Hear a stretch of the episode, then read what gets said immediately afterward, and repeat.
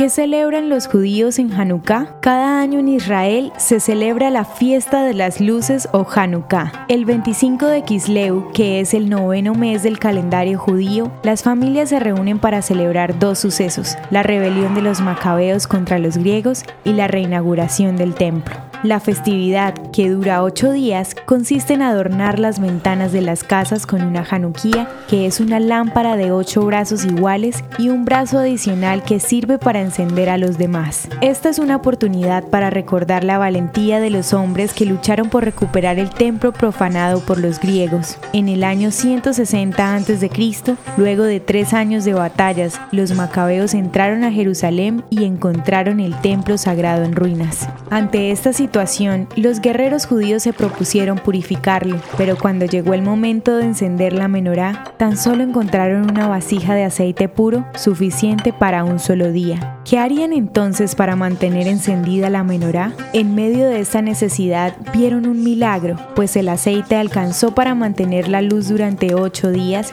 que era el tiempo necesario para que el sumo sacerdote produjera un nuevo suministro de aceite puro. Durante la celebración se acostumbra consumir alimentos dulces preparados con aceite, también cantar y jugar en familia. Hanukkah es iluminar al mundo con los valores milenarios que han preservado la devoción y el culto del pueblo judío, manteniendo su esperanza y reforzando su identidad. En 2022, la fiesta de las luces será desde la tarde del 18 de diciembre hasta la tarde del 26 de diciembre.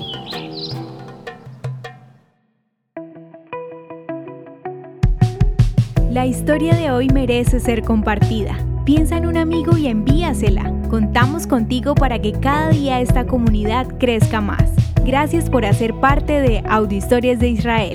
El contenido original de Audio Historias de Israel fue provisto y realizado por Philos Project.